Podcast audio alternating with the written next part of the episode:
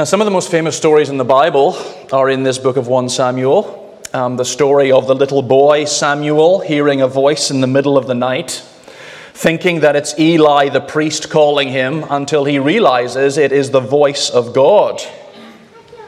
Then there's the grown-up Samuel going to anoint the next king of Israel, and having all of Jesse's sons paraded in front of him. But it's none of these strapping young men. It's the young lad with bright eyes and ruddy cheeks, the shepherd boy David, coming in from the fields, who is God's choice to be the king. Then there's David, in the most famous story of all, walking up a hill to take on the 9 feet tall giant Goliath of Gath, with just a sling and some stones. And Goliath had barely finished mocking David when the stone from David's sling embedded itself in Goliath's forehead. The giant crumples to the ground, and David cuts off his head in triumph. 1 Samuel is packed with drama, and it's just a cracking good read, about 25 pages in your Bible. But the question for all of us this morning is, what's it all about? 1 Samuel is not just a collection of adventure stories to entertain us. This is real history. It occurs from about 1100 BC to about 1000 BC. But it's not just a history book either. God is ultimately behind 1 Samuel. He has inspired this book, and He has a message in it that is crucial for all of our lives today. What is that message? Well, 1 Samuel as a whole tells the story of Israel moving from being a scattered group of tribes, each doing their own thing without any thought of God, to Israel becoming a united monarchy under God's chosen king, David. The whole book is ultimately a picture for us of the transformation that God wants to achieve in our lives. He wants to take us from the chaos of living our lives any old way we please into the beauty of living under God's word and following God's king. Those two things are really the big themes of 1 Samuel as a whole. The call to obey God's word and to follow God's king. And what I want to do this morning is to go through 1 Samuel with very broad brushstrokes, drawing out those two key themes. So firstly then, 1 Samuel calls us to obey God's word. Obey God's word. At the end of the book of Judges, Israel was in a total mess. God's people, whom He brought out of Egypt at the time of the Exodus, had been living in the promised land, Israel, for about 400 years. But they were more of a godless rabble than they were a holy nation. The end of Judges tells a series of appalling stories of tribes going to war with each other, Israelites having their own private gods, immorality rampant with prostitutes everywhere. And the book of Judges ends with this key phrase, "In those days Israel had no king, so everybody did what was right in their own eyes." And so clearly the answer to Israel's evil was to have a king. But not just any king. Israel needed a king who obeyed God's word and then led the people to obey God's word. And that's why this book of 1 Samuel does not start with either King Saul or King David. It starts with the birth of the prophet Samuel. Samuel was the one who brought the word of God to the nation and who anointed the kings. His job was to bring the people and the king back to obeying the word of God. Samuel was born at a time when not just the people, but the priests of Israel were wicked and immoral men. The priest was Eli. And Eli saw his sons sleeping with prostitutes and abusing worship rituals, but Eli did nothing to discipline his sons. There was no godly leadership in Israel. And the book begins with a woman called Hannah, a barren mother, crying out to God to give her a son. And she promises that if God does give her this son, she will literally give her son back to God and leave him in the temple his entire life to be consecrated to God. And Samuel, as a young boy living in the temple, hears the word of the Lord. No one else in Israel was hearing the word of the Lord, only Samuel. God calls this little boy 3 times in the middle of the night. And God's word to Samuel was that God was going to judge the house of Eli and his wicked sons. And Samuel himself would bring the people back to God's word. This is a key theme in 1 Samuel. God's people need leaders who obey his word and bring that word to his people. That is the most basic necessity in any church that honors the Lord. Now, with ministers and whole denominations moving away from God's word right across our nation, churches will find themselves in the same position Israel did under wicked priests. Everyone will do what is right in their own eyes, in the church, let alone in the world. That is a chillingly accurate description of what is happening across Scotland right now, even in the state church. So pray that God will raise up new leaders like Samuel who will bring God's word to a nation and a church in absolute moral decay. That begins with praying for our own Young Leaders Academy. We met yesterday morning at 8 o'clock. Pray for our ministry apprentices, Pete and Peter Barrow. Pray for the new Citywide Ministry Academy. And pray out of that, that new Samuels will emerge to bring the church back to obeying God's word. But of course, if God is going to raise up these new leaders, it will involve sacrifice. Like Hannah leaving her son Samuel at the temple as a little boy.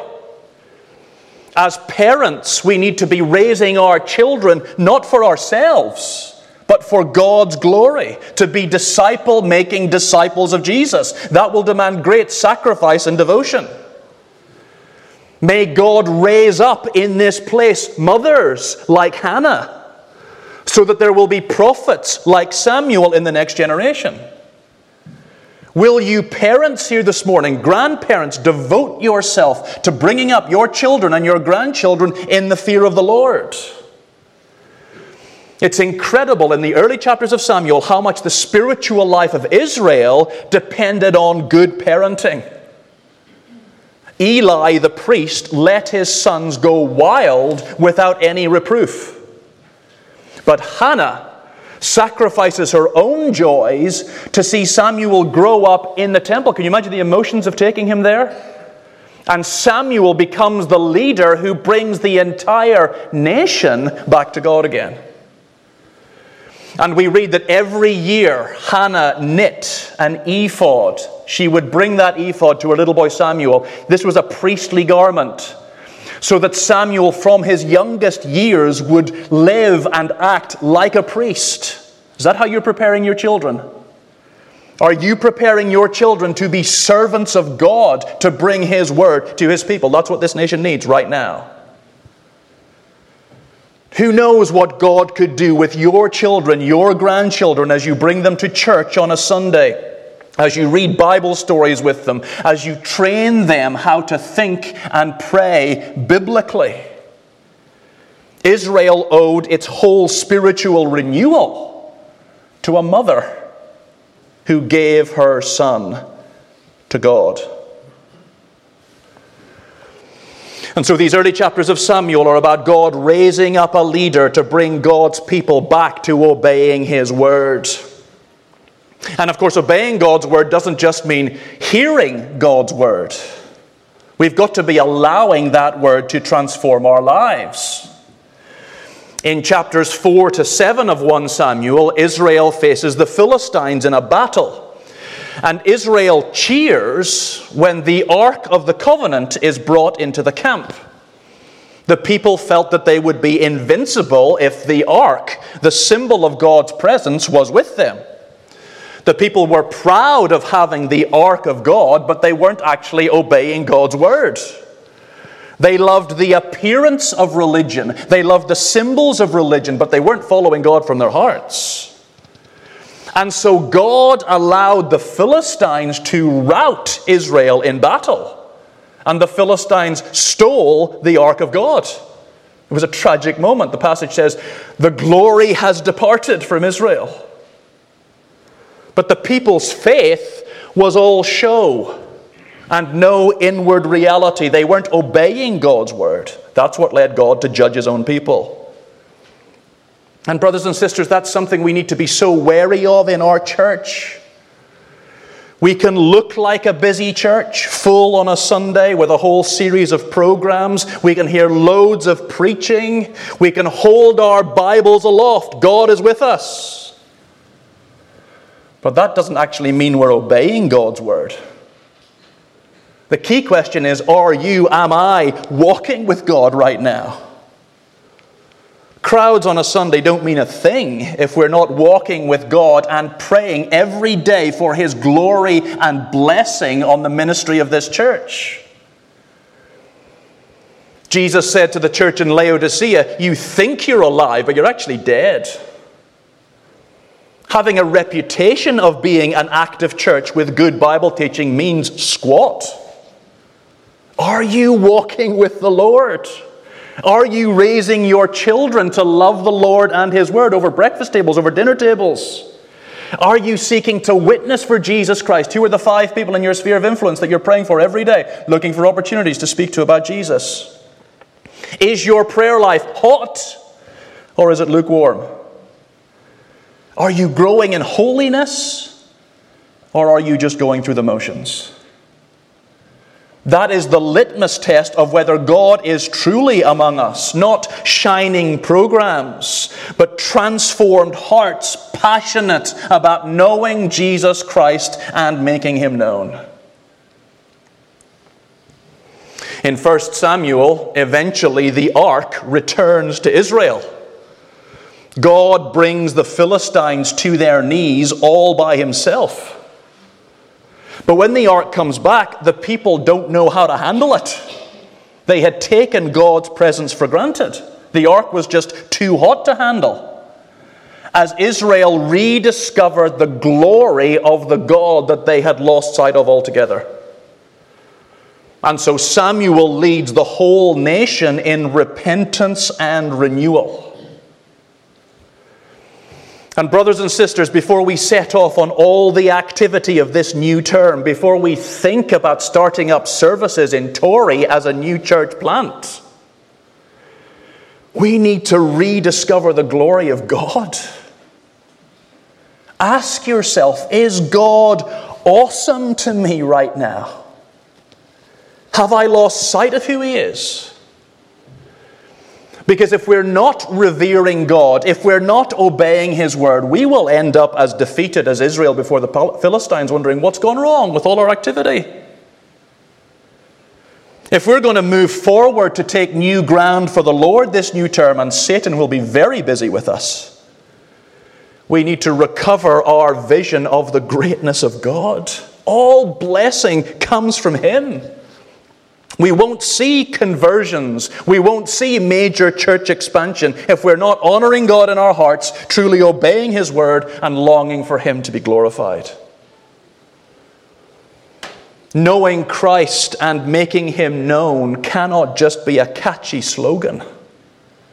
It needs to be a reality that the Holy Spirit is burning on your heart and mine. I exist, I live and move and breathe to know Jesus Christ and make Him known, and anything less is just empty religion ready to be swept away. 1 Samuel is calling you and me to be people who truly obey God's word, raising children to love Him and pass the word on to the next generation. And so alive to God and His glory and His awesomeness ourselves, that He is pleased to pour out His blessing on our expanding ministry. So 1 Samuel is calling us to obey God's word. Secondly, it's also calling us to follow God's king. Follow God's king. The big picture of 1 Samuel is about Israel as a nation moving towards kingship. But there was a big difference between the kind of king that the people wanted and the kind of king that God wanted for them. In 1 Samuel 8, the people tell Samuel that they want a king, and that seems to be God's wish as well. But the people wanted a king to be like all the other nations, the same kind of king all the other nations had. They wanted a king to please them and not a king who leads them to God. So 1 Samuel 8:20, the people say, there shall be a king over us that we may be like the other nations, and that our king will go out and fight our battles for us. They wanted a king who would bring them success and status among the other nations, and God was grieved. God wanted Israel to have a king who loved him first and foremost, and who led the people to live lives that stood out from the world around them. Israel was to set an example to the rest of the world of what it meant to live under God's rule. They had to live different lives. And this is such a huge challenge for each of us today. God wants you and I to follow King Jesus. He's a different kind of king. He calls us to be holy. He calls us to be so different to the world around us that we draw people from the world into the kingdom of God. But how can that ever happen if we're not living kingdom of God kind of lives? Matthew 5, you are the light of the world. You are the salt of the earth. Don't lose your saltiness, Jesus said. A lot of Christians don't want to follow Jesus' radical call to live godly lives that will stand out in the office or the classroom or even in our own families. We want Jesus to make us happy and to heal us when we're sick and to give us joy and peace and all the good things that he promises without the sacrifice, without the inner transformation that he demands. We want him to give us good jobs and happy families and help us prosper in the world. But he's not from this world. He is the king who wants to prepare us for the world to come. And 1 Samuel is calling us to search our hearts and be ready for what it takes to follow the true king, the king that God has chosen for us. The king who lays down his life for us and calls us to lay down our lives for each other. A king who suffers willingly and obediently and calls us to do the same. Jesus often leads us into suffering. You should see our prayer list. Jesus is leading us into suffering because that is the only way that he can refine us and make us pleasing to God. But that's precisely the kind of thing that makes people walk away from Jesus. They get disappointed that Jesus isn't giving them the life that they wanted or expected. And so many Christians tone down their commitment to Jesus Christ so that they can avoid the very suffering that will make them like Jesus, their crucified king. That's the king that God wants for us. It's not necessarily the king that we want. Have you grown disillusioned with King Jesus? Is being a follower of Jesus different to what you imagined? Are you frustrated that he's leading you towards suffering rather than comfort right now? Do you want Jesus to please you or to shape you to be a man or woman who pleases God? God wants us to follow his chosen king. And the rest of the story of 1 Samuel focuses on the search for God's kind of king. At first, God gives the people the king that they want. That's pretty scary. God gives to churches the leaders that they want. Is that a good thing? 1 Samuel 9 verse 2, Saul was a foot taller than anyone else in Israel. He looked powerful. He looked good. There's so much in Samuel about looking good rather than being good. And Saul began well by being successful in battle. But everything began to unravel because he was compromised in his heart. In 1 Samuel 15, Samuel tells Saul to wipe out every vestige of an opposition army, but Saul leaves some sheep and some cattle alive. He disobeys God's word. 1 Samuel 13, Saul is asked to wait for Samuel to offer sacrifices at the beginning of the battle. Saul grows impatient waiting for the prophet, and he goes ahead and does it himself, which is something the king would never do, offer sacrifices. That's a priest's job. And God eventually rejects Saul as king. A king with a compromised heart cannot lead the people to God. And by his absolute grace and mercy, God goes ahead and chooses his own king for the people, even though they don't deserve it at all. All the while, God is preparing David for the role. David is called a man after God's own heart. This is not the people's choice. This is God's choice. And throughout the rest of the Old Testament then, David becomes the paradigm of the godly king, and he becomes a foreshadowing of Jesus Christ himself. This is where the Bible gets extraordinary, how Old Testament prepares us for New Testament in ways the writers could never have known. This is supernatural stuff. The New Testament makes a big deal about Jesus being the son of David. You hear it 1,000 times.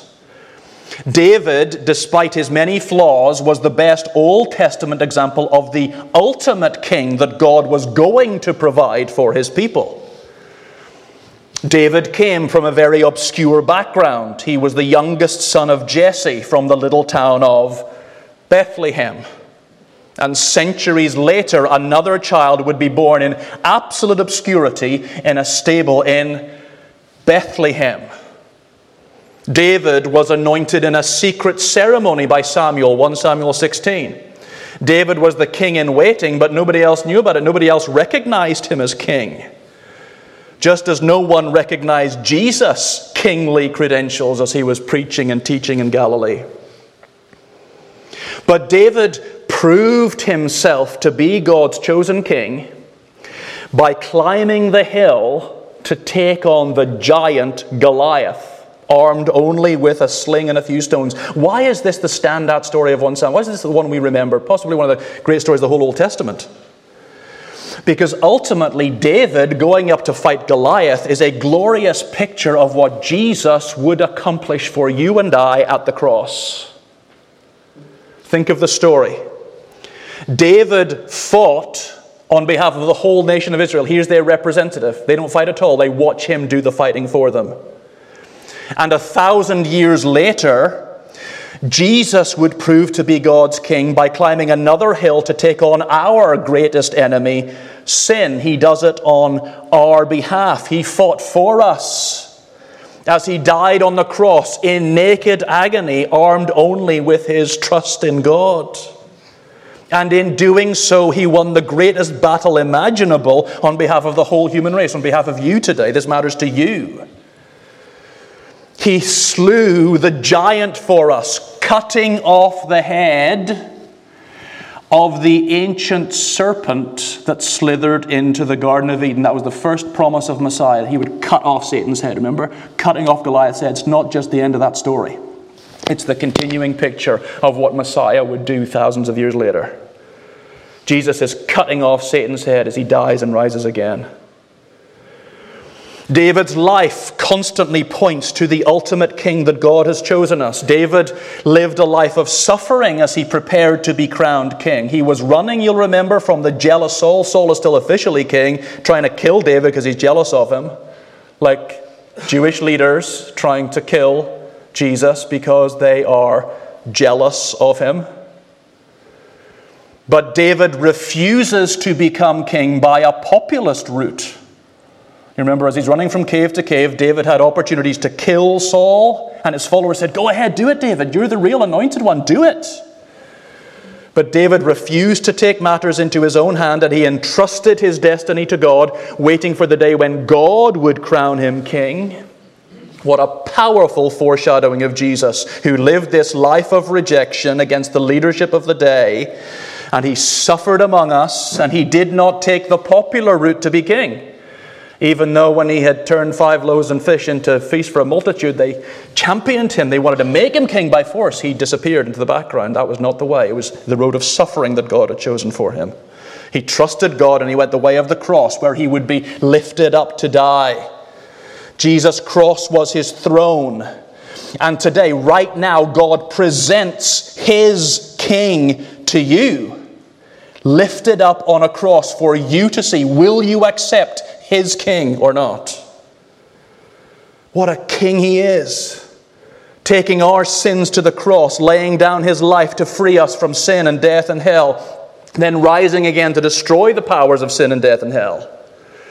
You remember in 2 Samuel, King David was remembered as the king who conquered, overcoming all his enemies, making Israel a feared nation on the international stage. That's a picture for us. Jesus, through his death and resurrection, has destroyed all his enemies and our enemies, and he now is in a place ready to lead you and I to eternal glory. David could lead Israel to part-time glory. Jesus can lead us to eternal glory. David was Israel's greatest king, but he wasn't God's ultimate king. He was shadowing him, foreshadowing him. And of course, the decline of David's kingdom in 2 Samuel teaches us that we need this greater king than David. Not just a man after God's own heart, who then commits adultery with Bathsheba. We need God's own perfect Son himself. Jesus is the ideal king, Son of David, Son of God, who has paved the way to glory for everyone who is willing to follow him. King of kings and Lord of lords is what the Bible calls him. Are you ready to accept that or not? Will you follow King Jesus? That's the ultimate challenge of 1 Samuel. It's not the easy road to take. Will you give your life to the perfect Son of God who took on the giant of sin on your behalf, the King who pleases God in every way, the King who has risen from the dead and can take you to eternal glory? He's your only hope of glory, of life beyond the grave. Are you ready to bow down to your holy, perfect, humble, suffering, divine King who loves you so much? And let him lead you to glory.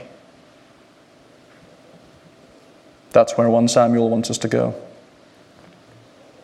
God wants to take your life from chaos, doing what everybody else is doing what looks good in everybody else's eyes. The moral quagmire that our society is in, because we've got no moral anchor. Everybody's doing what's right in their own eyes, and they don't know where it's heading. Will you allow God to take you from that life of chaos to order under his loving rule? Will you allow him to take you from ruin? Saul ends in ruin, to eternal glory. To do that, you need to do 2 things. You need to obey God's word, and you need to follow, submit to, love, adore, and pursue God's King. His name is Jesus. And he's the only one at the end of the day who really matters.